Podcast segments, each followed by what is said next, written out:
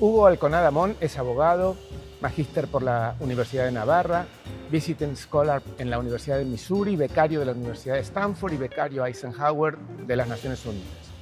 Entre dos mil cinco y dos mil nueve fue corresponsal de La Nación en Estados Unidos. Es columnista del New York Times en español, maestro de la Fundación Gabo, profesor de posgrado de Columbia University y miembro de número de la Academia Nacional de Periodismo. Ganó múltiples premios nacionales e internacionales. Participó en los WikiLeaks, los Panama Papers y es el autor de cinco libros. Hoy presentamos en el ciclo Verano Planeta dos mil veintiuno, Pausa. Bienvenido, Hugo. Gracias por estar aquí. Hola, Nino. Siempre es bueno verte. Gracias. ¿Sabes que cuando yo empecé a leer tu libro y vinculé el título directamente contigo? Porque yo pensé, el que se está tomando una pausa acá es Hugo. Acostumbrados a que nos metas por esos arcanos subterráneos y oscuros del poder y la política. Y sin embargo, esto es aire. ¿Vos sentiste que te estabas tomando una pausa? Sí. Este fue un cambio propio de este año loco que hemos tenido. Y de hecho, el nombre es mérito de mi esposa, que de hecho los últimos tres libros el nombre lo, lo propuso ella. Yo le planteo de que va y, y conversamos, nos vamos a cenar y por ahí vuelve dos, tres días después y dice, es tal. Y en este, yo creo que lo definió perfecto, porque es esta idea de decir, paremos un minuto, pensemos, pero al mismo tiempo personal. La van a contratar del editorial, entonces, si acierta tanto. Sí, no demos ideas, porque Nacho es capaz. Eh, Nacho es capaz de llamarla, sí. Pero sí, y para mí fue también todo un cambio y un aprendizaje. Fue un disfrute. ¿En qué cambió? Que como vos decís, estaba todo el tiempo lidiando con narcos, con corruptos, con las cloacas. Y de repente tener esta oportunidad fruto de la necesidad, porque la cuarentena nos encerró a todos. Y en ese proceso, en esa necesidad, mientras que continuaba con algunas investigaciones, comencé a desarrollar estas entrevistas. Y fue un cambio porque fue pasar de investigar narcos a interactuar, escuchar a algunas de las personas más brillantes del planeta, Nino.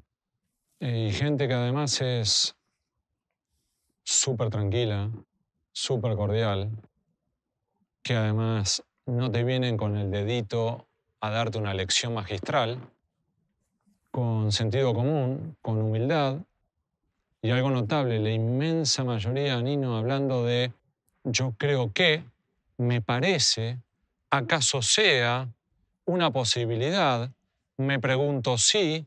Entonces, no con dogmas y bajadas de línea, sino esta idea de decir, pensemos, veamos si es posible. Casi un mundo ideal estás planteando, ¿no?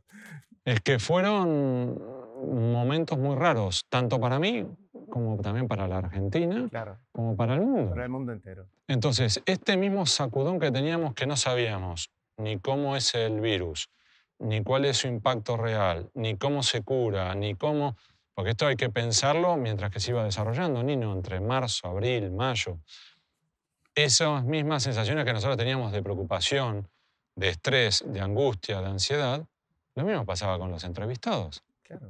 Bueno, pero Hugo, narcos va a seguir existiendo, van a estar ahí. Y los corruptos también, solo que vos te tomaste una pausa, ¿no? Sí, sí, digamos que, y vos sos periodista profesional, lo que ocurrió no fue que reemplacé un trabajo por el otro, sumé un segundo.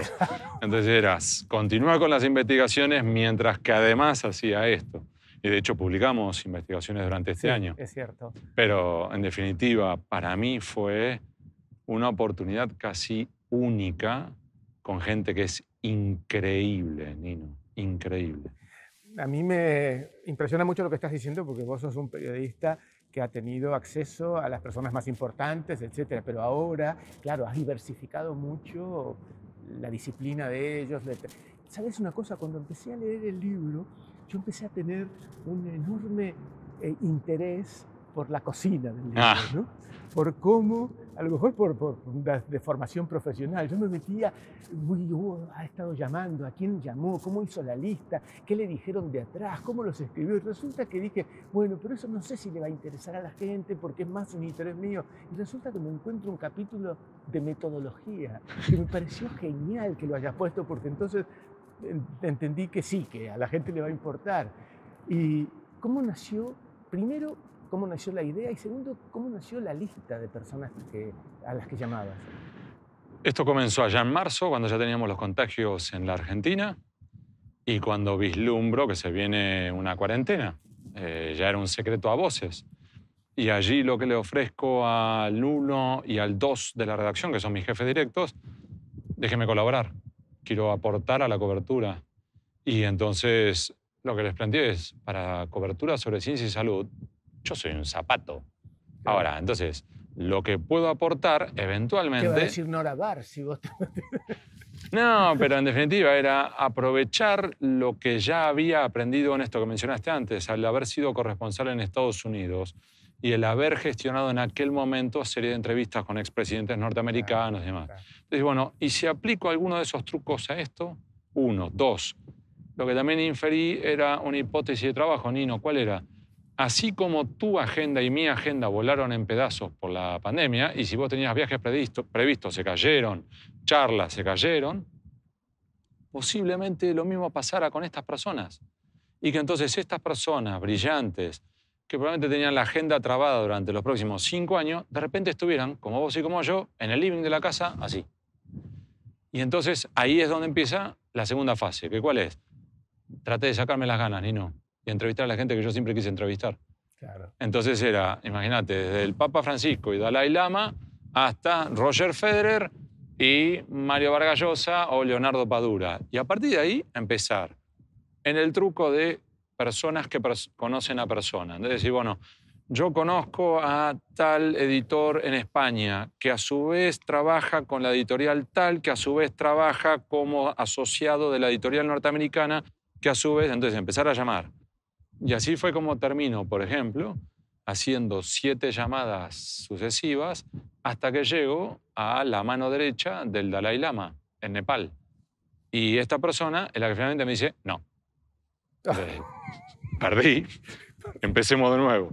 Entonces, a veces era avanzar y chocar contra una pared y de repente la sorpresa, que Thomas Piketty, él en persona, me dijera, sí, claro, por supuesto, ¿qué le parece, la semana que viene? Entonces, bueno, y quedamos coordinando.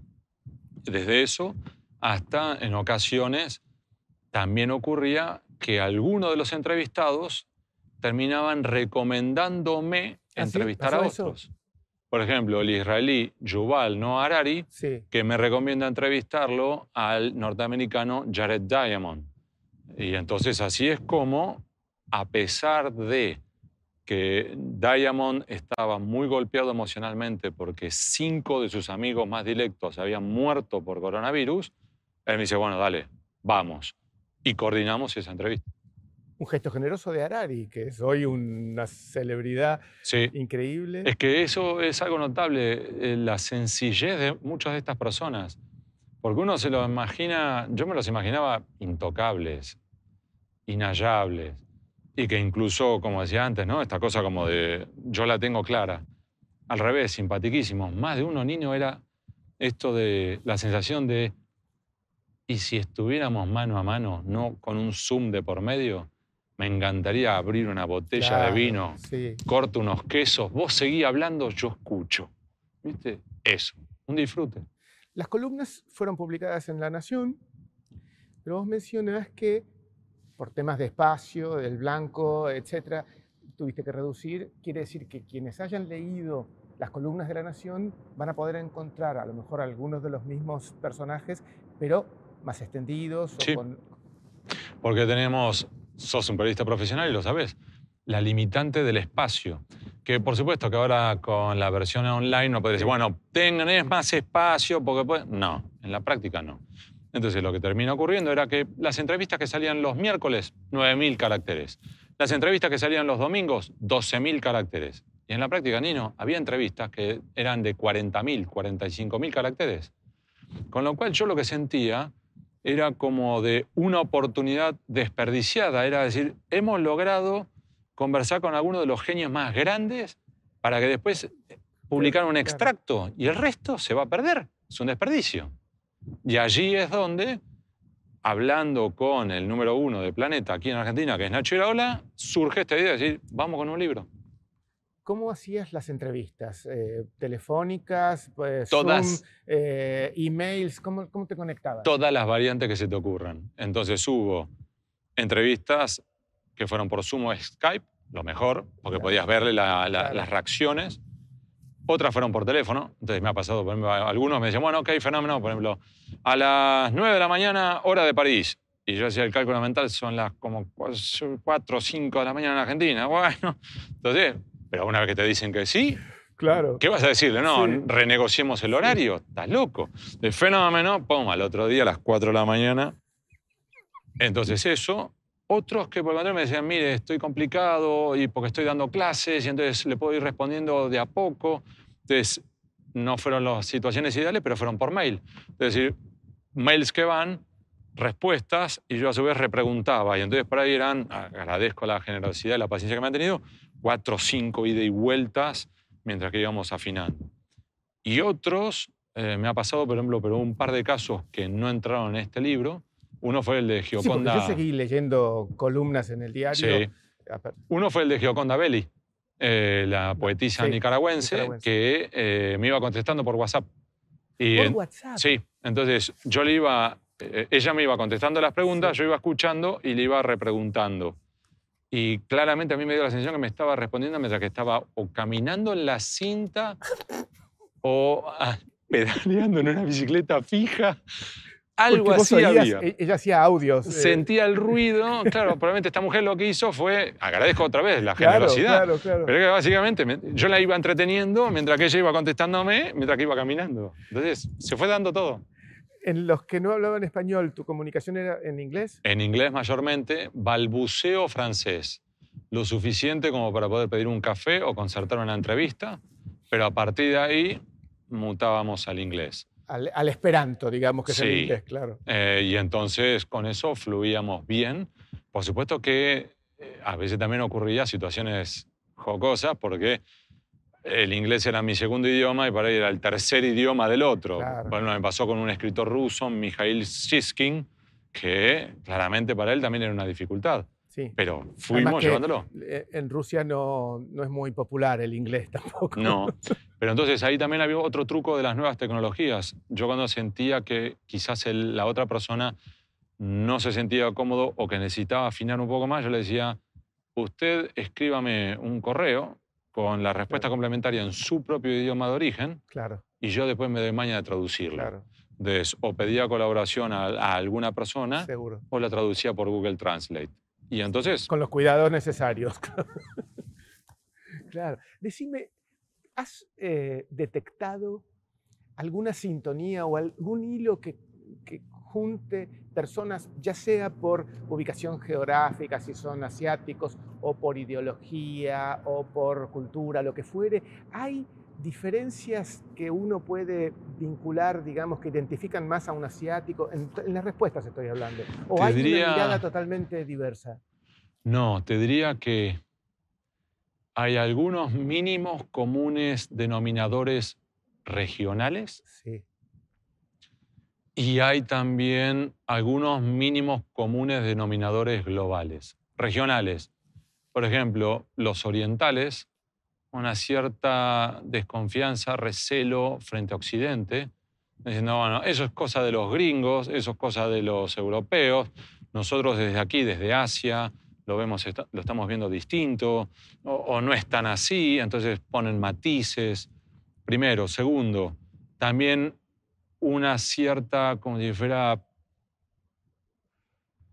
también te diría como recelo, desconfianza entre países, personas de países en vías de desarrollo frente a los países más Poderoso, desarrollados. Sí. Entonces estoy pensando, por ejemplo, algunos de los que entrevisté de América Latina o de África, sobre todo, por ejemplo, la idea de decir, ojo con esto de las vacunas, porque acá si no nos vacunamos a todos, esto no se va a solucionar, porque sí, puede ser que los gringos o los europeos puedan conseguir la vacuna, pero si el resto no nos llegamos a poder vacunar, eh, ojo, porque acá se puede poner complicado por lo económico, porque la economía mundial no va a despegar, pero además porque mientras que vos ya te vacunaste y te crees campeón del mundo, puede que la, el virus siga dando vueltas por África, por ejemplo, mute, yo me contagie de la mutación y tu vacuna no, sur, no sirva para esa mutación. Con lo cual, vos por tu egoísmo termines perjudicado. Y yo, en África, bailando, diciéndote, bienvenido a mi baile. Decime, eh, ¿encontraste muchas o algunas teorías conspirativas de esas tan populares que nos inundaron todo este tiempo? ¿O la gente más bien tiene una actitud eh, más prudente, más eh, crítica? Sobre no, el tema? Por lo general fueron más prudentes, algunos más críticos de China, pero por su pésimo manejo inicial, otros porque no abrieron sus puertas a la Organización Mundial de la Salud para que pudiera realmente analizar lo ocurrido para no volver a tropezar con la misma piedra. Otros que además eh, plantean objeciones sobre la gestión diaria, la falta del multilateralismo y muchos además, remarcando, Nino, algo que yo no prestaba atención, que es al riesgo del cambio climático. En la dinámica de decir, claro, porque eh, yo, a ver, ¿creo en el cambio climático? Sí, Nino, pero al mismo tiempo, ¿creo que es perentorio y urgente? No. Ahora, cuando yo encuentro que veinte de los veinticinco remarcan diciendo ojo con el cambio climático porque es mucho más perentorio de lo que nosotros creemos. Y a su vez, este coronavirus es consecuencia directa de precisamente los cambios, los avances de la civilización sobre terrenos que habitualmente eran agrestes y que entonces empujaron animales que habitualmente no estaban en contacto, en relación con los humanos, a interactuar. Entonces, eso lo marcaban mucho, Nino. Y esas entrevistas hicieron que vos corrieras en algún grado el eje de tu mirada sí. sobre lo que está pasando. Sí. Sí, primero sobre el cambio climático. Es decir, ¿soy ahora un ferviente ambientalista? No. Pero algo que yo consideraba que iba a ser dentro de veinte, treinta, cuarenta años y lo iremos solucionando, ahora yo diría, mira, Nino, pongámonos las pilas bastante rápido porque esto se nos puede complicar. O sea que hasta esto estabas un poquito cerca de Donald Trump. Más no, no, no, no, no, no, no, para. Una cosa es una cosa, otra cosa es otra cosa. Así que no. Pero este es un punto. El segundo, yo creo que una de las ventajas que me dio esta serie de entrevistas fue el poder escuchar distintas miradas de distintos puntos del planeta. Claro. Y, de hecho, uno de los motivos por los cuales yo no entrevisté a argentinos era para salir... Eso, bueno, una. Exacto, pero ¿por qué? Porque vive en Berlín y porque preside Transparencia Internacional. O sea, porque es lo menos argentino posible. Porque yo lo que estaba buscando para ofrecer eran distintas miradas de hombres y mujeres brillantes que desde otros países y continentes nos ofrecieran otras perspectivas que eventualmente, puede ser o no, que nos enriquecieran.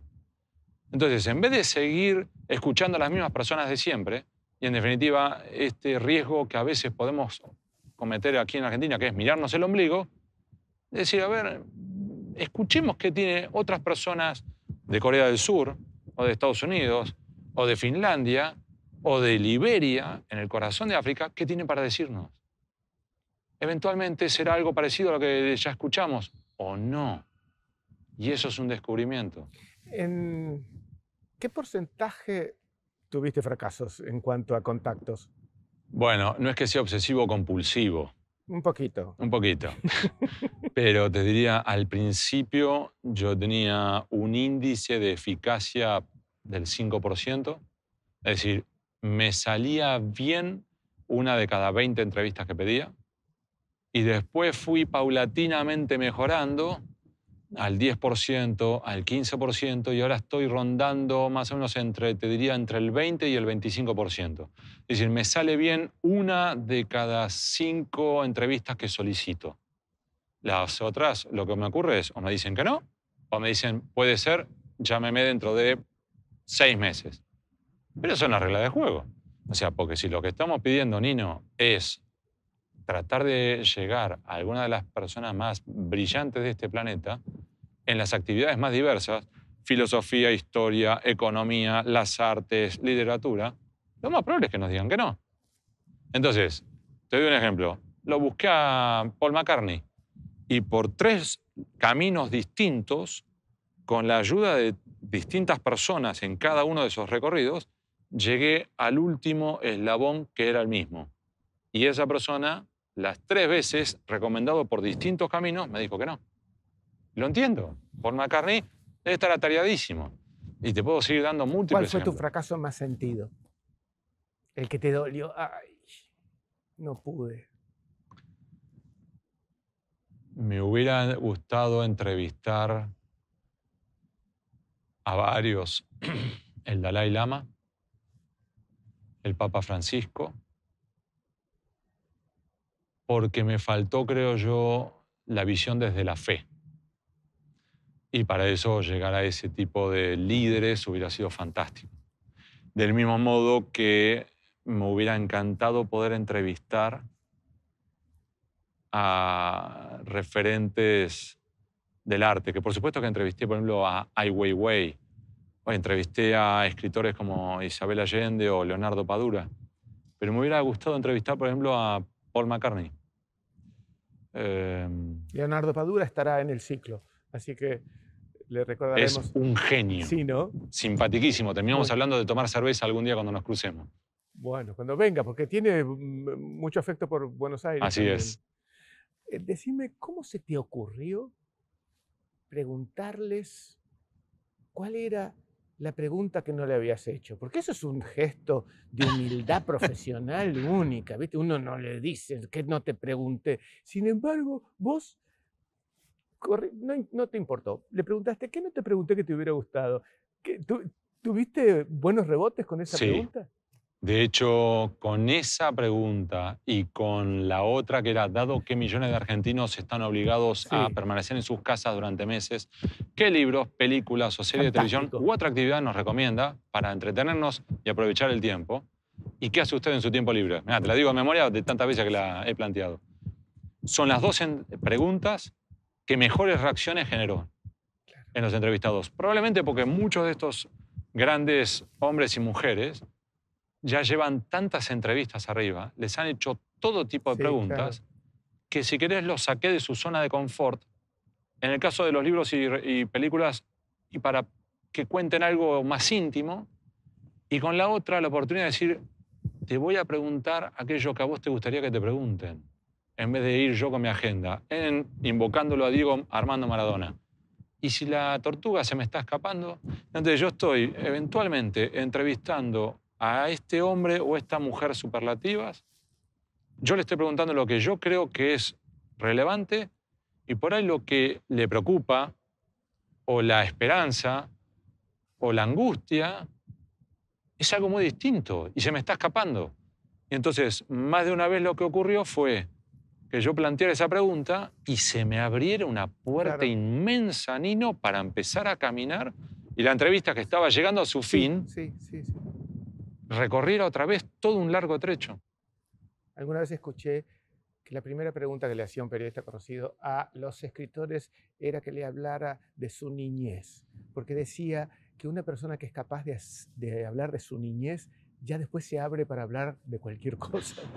hay, hay algunas eh, entrevistas que a mí me parecieron muy conmovedoras porque vos contaste la sorpresa que te dio, por ejemplo, Martha Nussbaum. Uh, sí. Contanos un poquito. ¿Por qué es impactante esa entrevista? Eh, la presento, Martha Nussbaum, filósofa contemporánea estadounidense, brillante. Creo que la última vez que me fijé tenía como veintiocho doctorados honoris causa. Es una de esas mentes brillantes que ha ganado desde el príncipe de Asturias hasta lo que te imagines, Nino.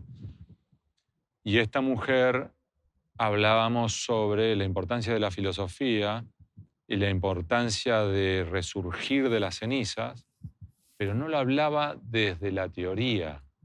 No te hablaba como si fuera con una guitarra y empezar a... Ella venía de enterrar a su única hija, mujer adulta. Sí, cuarenta y siete años tenía. Que muere de complicaciones eh, quirúrgicas. Y que vos no tenías ni idea en el momento de hacer el contacto. Y eso ahí es una demostración de un error. Bueno. Pasa, Nino, pero sí, vos pasa, sabés que sí. Yo para las entrevistas he leído libros, entrevistas previas, sí. He visto las charlas TED, buscado de todo. Y se me escapó. Otra vez, como dice Diego Maradona, se me escapó la tortuga. Entonces, cuando ella menciona eso, ella, para mí, lo que me decía cobraba otro valor. Claro. Y a su vez ella lo que te hablaba era de cómo resurgir de tus cenizas, de cómo pensar en el día después, pero otra vez, insisto, no desde la teoría, sino decir cómo me levanto hoy, hoy de la cama. Todos los días me ducho. Y cuando lo más mundo, importante claro. que he tenido en la vida se, se me fue. Se Entonces, yo ahí me quebré. Y ella, cuando ve que yo me emociono, ella que ya estaba emocionada, se termina de quebrar. Y entonces, la verdad que fue, fueron dos o tres entrevistas. Otra fue con Ellen Johnson Sirleaf, eh, que yo me emocioné y que terminé la entrevista y me tiré para atrás, cerré la laptop y me quedé así, como un boxeador. ¿Viste? Cuando se terminó, decí, déjame asimilar esto, Nino, porque... Como no nos escucha nadie, te quiero preguntar. Vos sabés que muchas veces me he emocionado al aire, ¿no? Este, bueno, en los medios gráficos seguro se puede emocionar sin... sin sí, exactamente. Sin, tranquilo. Tranquilo, porque no pasa nada. Y me agarra eh, un enojo conmigo mismo, porque siempre siento que es poco profesional. Y me ha pasado eh, constantemente o muchas veces. Y me enojo, ¿no? Siento no. empatía con lo que estás diciendo porque vos confesás que te pasa lo mismo. Es que, Nino, hay ocasiones en las cuales si algo no te conmueve... Sí, sos de piedra, claro, claro, claro. No sos humano. Entonces, cuando Martha Nussbaum habla del dolor de la muerte de una hija... No, y, y, tu, y tu culpa de decir cómo no lo supe antes. Del mismo modo que esta mujer, Ellen Johnson Sirleaf, lo cuento, es mujer negra que huye de su país. Ella era ministra, golpe de Estado, porque... En ese golpe de Estado empiezan a matar a todo el gabinete. Mataron a todo el gabinete, incluido el presidente, salvo a ella que logra escaparse. Y pasa unos años exiliada. En un momento, una apertura, asume el riesgo, vuelve, gana las elecciones, se convierte en la primera mujer en la historia de África. Pacifica su país de la guerra civil. Gana el Nobel de la Paz. Y cuando decís, bueno, listo, ya está, ya hiciste todo. Epidemia de ébola. Y ella, en Liberia, uno de los países más pobres del planeta, sí. sin recursos, tiene que apostar por la educación y por los liderazgos comunitarios. En Liberia, Nino. Entonces ella cuenta en un momento, y ahí es donde ella se quiebra y yo me quiebro con ella, que en un momento están tratando de ubicar a la, a, al personal de un hospital de campaña, llamando por radio, y que no atienden, no atienden, no atienden, no atienden, no atienden, y dicen, bueno, subámonos a un helicóptero. Se suben al helicóptero, van hasta allá. A medida que se van acercando, ella, imagínate esto, Nino, cuando te hace los gestos. Vamos acercándonos y vemos los cuerpos de los que intentaban acercarse al hospital muertos, todos muriendo. Aterrizan, entran al hospital, los médicos, los enfermeros y los pacientes, todos adentro del hospital, todos muertos. Y en ese momento, Ellen dice, y tuvimos que empezar de nuevo. Claro, por el grado de mortalidad del ébola fue... Feroz. Feroz. Pero entonces eso te muestra también que si eso es posible en el corazón de África, con el ébola, en Liberia, nosotros también podemos hacer lo que tenemos que hacer frente a esta pandemia. Entonces, es un golpe, pero al mismo tiempo es una señal de esperanza, Nino. Hay una organización internacional que es la que yo tengo enorme respeto, que es Médicos Sin Fronteras. Uf. Realmente chapó, ¿eh? Yo me siento como insignificante, no sé, como un inservible cuando veo lo que hace esa gente en los lugares más tremendos, totalmente. En medio de guerras, en, tratando de curar gente, eh, esquivando bombas. Y ese es otro aspecto notable que para mí me llenó, no te digo optimismo, pero por lo menos de esperanza. Cuando vemos lo que hacen Médicos Sin Fronteras, lo que hacen, por ejemplo, los de la UNESCO. Que fue fundado por médicos y periodistas. Eh, Médicos Sin Fronteras. Sí. sí, lo que hicieron los del ACNUR, los de la Cruz Roja, los de la Media Luna Roja. Es decir, hombres y mujeres que voluntariamente asumen riesgos, van a los lugares más complicados del planeta para tratar de dar una mano. Nino. No, no. Y además una, tengo un, un amigo Médicos Sin Fronteras que, digo, cuando vos volvés, y qué impacto, ¿no? Te produce. Al principio me enojaba porque un amigo me decía que estaba enojado porque no podía cambiar el auto. Pero ahora ya entiendo. Bueno, mencionaste un premio Nobel y hay otro premio Nobel que tiene una frase en tu con, que te contesta, que no sé si te gustó mucho, pero yo la encontré ver. bastante criteriosa, del eh, sudafricano, ¿no? John Coetzee. Decía, eh, si sintiera que tuviera algo para aportar, te está contestando, que pudiera ser de interés y no haya sido dicho antes, me sentiría feliz de aceptar. Sin embargo, encuentro que no tenga nada que ofrecer, excepto incomprensión y desolación. A mí me pareció una respuesta muy criteriosa. Totalmente. ¿Molestó que te contestara eso o no? No. Bueno, el fracaso no. de no tener su... Porque, su si querés, lo que más me molestaba en algunos casos era el que, en los términos de las nuevas generaciones, que me clavaran el visto. Ah, y no te respondieron. Claro, por lo menos decime que no, entonces no sigo esforzándome. En el caso de este premio Nobel de Literatura, el sudafricano, eh, después de eso yo le mandé un par de mails adicionales, él muy cortés, me agradeció, pero nunca más. Y me parece lógico, ¿eh? Hay personas que dicen, yo no tengo nada para agregar en esta situación, yo prefiero que me lo digan. Claro. Eh, ¿Vos crees, como te dijo Isabel Allende, que esto muestra o va a mostrar lo mejor y lo peor nuestro? Sí, sí, sí. Primero, Isabel Allende, vos te morís. Nino, vos te morís. Habla como escribe. Entonces, de repente te agarra y te dice, Nino, este es el tiempo de los héroes y los villanos. Y vos, que sos periodista profesional, decís, ya tengo el título. Claro, decís, sí. ¡Wow! Pero la segunda frase sigue siendo igual. Y una mejor... Entonces, en un momento... Qué virtud la de esa gente que además pareciera que estuviera leyendo con puntos y comas y que no le podés cambiar nada. Qué envidia, ¿no? Es impresionante. Entonces, en un momento dice eso y después añade, este es el tiempo para ajustar valores. Y me pareció genial. Porque esta dinámica es decir... Y nosotros veníamos corriendo atrás de sueños, proyectos, ambiciones. Por ejemplo, decimos que si viajo, o que si tengo que presentar este artículo periodístico, o que tengo que llevar a los chicos acá, o que tengo que esto, que lo otro, uy, no llego a fin de mes, que no... Y de repente esta pandemia nos pegó una frenada y decís, ¿y ahora qué es lo que realmente importa? En mi caso, no quiero que mis chicos se enfermen, y si se enferman, que salgan bien. Y número dos, Nino, volver a darle un beso a mi vieja. Sí, claro. Hace nueve meses que yo no la abrazo. Y Dios mediante, ahora falta poco y voy a poder darle un abrazo. Entonces, vos decís, en la línea que dice Isabel Allende, por supuesto que tengo amigos que han muerto por coronavirus, tengo amigos que la pasaron muy mal, que han perdido sus empleos, o sea que no estoy hablando desde la frivolidad, sí, claro, desde la tilinguería. Tengo claro que millones de personas que han perdido empleos, que lo han sufrido mucho más que yo. Pero al mismo tiempo, esto es un momento de decir, ¿cuál es nuestra prioridad? Me, me divirtió también lo de Yunus, que te, que te propone que fantasiemos con el futuro, después de post-COVID, ¿no? Y tiene razón, porque uno sabe que en algún sentido el mundo ha cambiado y no sabes qué va a venir.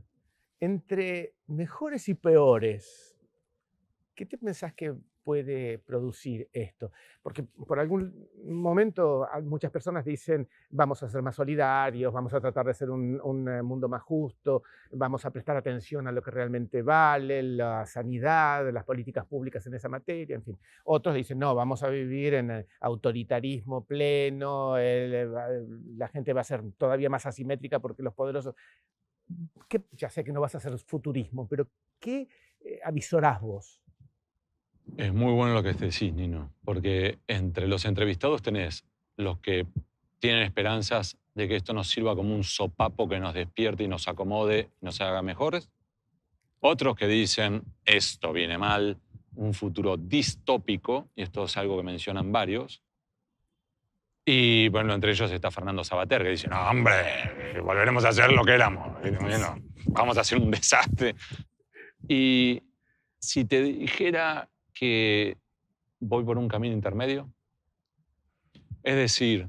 Sí, puede ser. Que la pandemia es como un espejo o como una lupa que agiganta lo que ya estaba allí. Entonces, tanto a nivel de las naciones como a nivel de las personas. A nivel de las naciones.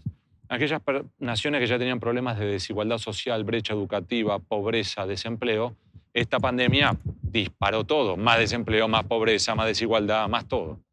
Aquellos países que, por el contrario, ya apostaban a la innovación, a la educación, al desarrollo tecnológico, a la automatización, a la flexibilidad, esto le pegó una disparada que han evolucionado en semanas lo que hubiera tardado años. Yuval Noah Harari cuenta de cómo en la universidad de él discutieron durante diez años que si tenemos clases virtuales, sí o no, que sí o no, que sí o que no. Y finalmente que no. Y de repente vino la pandemia, diez días, todas las clases virtuales. Un salto tecnológico hacia adelante, sí, claro. Pero eso lo digo. Y lo mismo las personas, Nino. La sensación que me da es que esta pandemia agudizó lo que ya estaba allí. Entonces, aquellas personas que ya tenían problemas de estrés, angustia, depresión, ansiedad, esto se los disparó. Y por el contrario, esas personas que nosotros ya veíamos que eran flexibles, optimistas, resistentes, o el término que ahora muchos usan, resilientes, esto demostró lo mejor de ellos. Yo tengo algunas personas que son extraordinarios capitanes de tormenta. Es decir, personas que en el día a día son trancas, pero que de repente, cuando afloran esos momentos complicados, afloran lo mejor de ellos. Esas personas que bajo estrés absoluto, a veces en un quirófano tenés los médicos, hay algunos que afloran lo mejor. Docentes que en las situaciones peores afloran lo mejor. Y yo creo en eso, Nino. Vos tenés acá una dedicatoria a sí. Los esenciales. En el doble sentido. Explícate. A quienes son los esenciales para mí. Tus afectos. Y a los que... en todo este tiempo. Y los que siguen siendo esenciales para la sociedad entera. Porque cuando hubo que bailar, en vez de huir o esconderse, bailaron. Y hay que sacar ese sombrero. Porque una cosa es ahora, que ya sabemos bastante sobre este virus. Otro aspecto muy distinto era marzo o abril, sí. Cuando era un enorme signo de pregunta y le estabas pidiendo a muchos argentinos decir, andá. Ni siquiera es vamos, era andá y yo me quedo. Y vayan. Entonces, hay que sacarse sombrero por esas personas, esos hombres y mujeres que en ese momento dijeron, voy. De las recomendaciones que te hacían para cómo entretenerte, como para qué, qué película ver o qué libro, etcétera, ¿seguiste algunas? Sí. ¿En serio? Leí La montaña mágica de Thomas Mann, de Thomas Mann, que recomienda el economista británico Martin Wolf y uno más, que no me acuerdo quién es ahora, que cuando el segundo también lo menciona dije, no, listo, vamos. Hay que leer Pum, me tiré de cabeza. Mágica. Después, porque por ejemplo Yuval Noah Harari me recomienda a Jared Diamond, leo el libro Gérmenes, Armas y Acero, es un libro extraordinario de, de Jared Diamond. Entonces sí hubo varias. Y lo mismo con... Este, series de televisión. Entonces, por ejemplo, hay un par que recomienda, y yo también recomiendo, Peaky Blinders. Peaky Blinders. Es buenísima. eh, y después tengo para ver, probablemente ahora en vacaciones, hay varios que también recomendaron dos series eh, de Netflix o una de estas. Sí. Una es, a ver, Nino, si la viste, Borgen. Sí, fantástica. Sí, sos el, entonces sos otro más que se suma a la recomendación. Fantástica, Borgen es fantástica. Muy sintonizando con, obviamente, con el entorno y con la cultura de ese país, que es única, pero a la vez, siendo convicciones muy fuertes, también la necesidad de ceder, ¿no? De, de no ser tan troscos, digamos, en sus convicciones y su ética. Es fantástica. Bueno, y además para... uno ve venir la primera ministra en, en bicicleta. Otro este, mundo. Esas cosas que son maravillosas. Y la otra serie que me recomendaron es una serie francesa que se llama, eh, yo creo es The Office, The Office, no, The Office no, The Bureau, que es una serie francesa sobre el equivalente francés de la C I A. Pero que en vez de hacerte los chirimbolos norteamericanos, que son los satélites sí, y tres sí, hackers, sí, no sí. Sino que es la versión francesa. Así, bueno, vamos y le echamos garra y vamos a ver cómo sale. Y me lo han recomendado mucho. ¿Viste The Social Dilemma, lo de las sí. eh, redes? Muy bueno. Conectás con el espíritu que tienen, ¿no? Sí. Me refiero a lo que producen las redes en el mundo, sí. Las situaciones, las conspiraciones, etcétera. Yo creo que uno de los factores sobre los cuales debemos aprender mucho más y debemos enseñar mucho más a las nuevas generaciones e incluso a los que no son nativos digitales. Es decir, yo estoy, si quieres, en el sanguchito, porque yo empecé a trabajar a medida que se iban desarrollando estas tecnologías y quienes están por arriba mío, mis papás, por ejemplo, que... Seres analógicos, que chapoteamos en el universo digital, pero... Con... Y yo creo que uno de los factores que tenemos es que Twitter, Facebook, Instagram, como así también plataformas digitales como Telegram o WhatsApp, son extraordinarios, son maravillosos, pero que también son un riesgo. Es como un arma de fuego. En las manos correctas sí. de un policía previene el delito, en las manos incorrectas asesinan. Es que todos pensamos, eh, le dimos la bienvenida como la democratización de la información, etcétera, y no vimos lo, lo que, que terminó ocurriendo. Lo que terminó fue ocurriendo. Que cada uno ve y escucha lo que quiere ver y escuchar, y lo que sí. terminamos generando lo que sí. los expertos llaman las la burbujas. Sí, el echo chamber. Este, ayer estaba leyendo que Donald Trump... Eh, en promedio emitió dieciocho tweets diarios. Y te doy un ejemplo, vos lo mencionaste a Trump por segunda vez.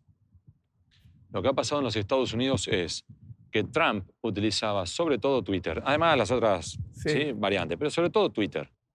Y cuando empezó la empresa dueña de Twitter a remarcar, ojo que este comentario sí, es no dubitable, es, sí. no llegaban a afirmar que fuera falso, pero por lo menos es, está sujeto no está a verificación. Claro.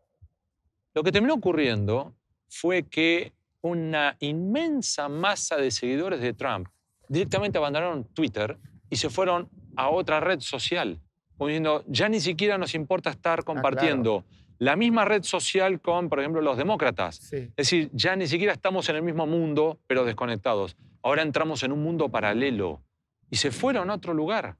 Con lo cual ahora vos tenés que los que siguen a Trump están en una red social interactuando en este, como vos decís, ¿no? Este eco, mientras que los otros están en este otro lugar. No hay comunicación, no hay interacción. Es muy difícil en ese contexto establecer una sociedad democrática. Claro. ¿Cómo dialogás con aquel que no conoces? Por supuesto.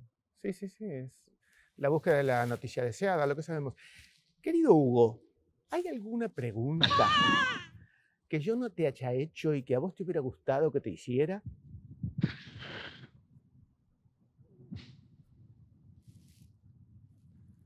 Te diría una pregunta. Adelante. Pero que creo que ya queda clarísimo en todo lo que hemos hablado, ¿no? Es si disfruté lo que he hecho durante estos meses. ¿Disfrutaste lo que hiciste durante todos estos meses? Qué buena pregunta, Nino. Y te diría que sí, porque fue como una ventana que se abrió que tira aire fresco y que pese a todo lo que hemos vivido, Nino, que también te muestra que en situaciones terribles hay oportunidades. Y suena un cliché, pero no lo es, Nino. Entonces yo salgo de este libro con más esperanzas de que algo es posible. No, el mundo ideal no va a ser como Heidi salticando por los Alpes. No. Esto se puede poner complicadísimo, pero que aún así es posible. ¿Vas a dejar un rato tranquilo a narcos y corruptos? No, ya tengo que volver. Tengo que volver. Gracias, Hugo. Siempre un placer charlar con vos. Al revés, el placer siempre es mío. Nosotros seguimos en otra de las entrevistas en el ciclo Verano Planeta dos mil veintiuno. Gracias. Bien. Muy bien. Sos un genio, Nino. Sos un genio. Eh, con vos es un disfrute absoluto. Yo también, ¿sabes? ¿Sabes? Ah, una maravilla. Ahora, te, ahora tenés que grabar una cosita. Ah, dale.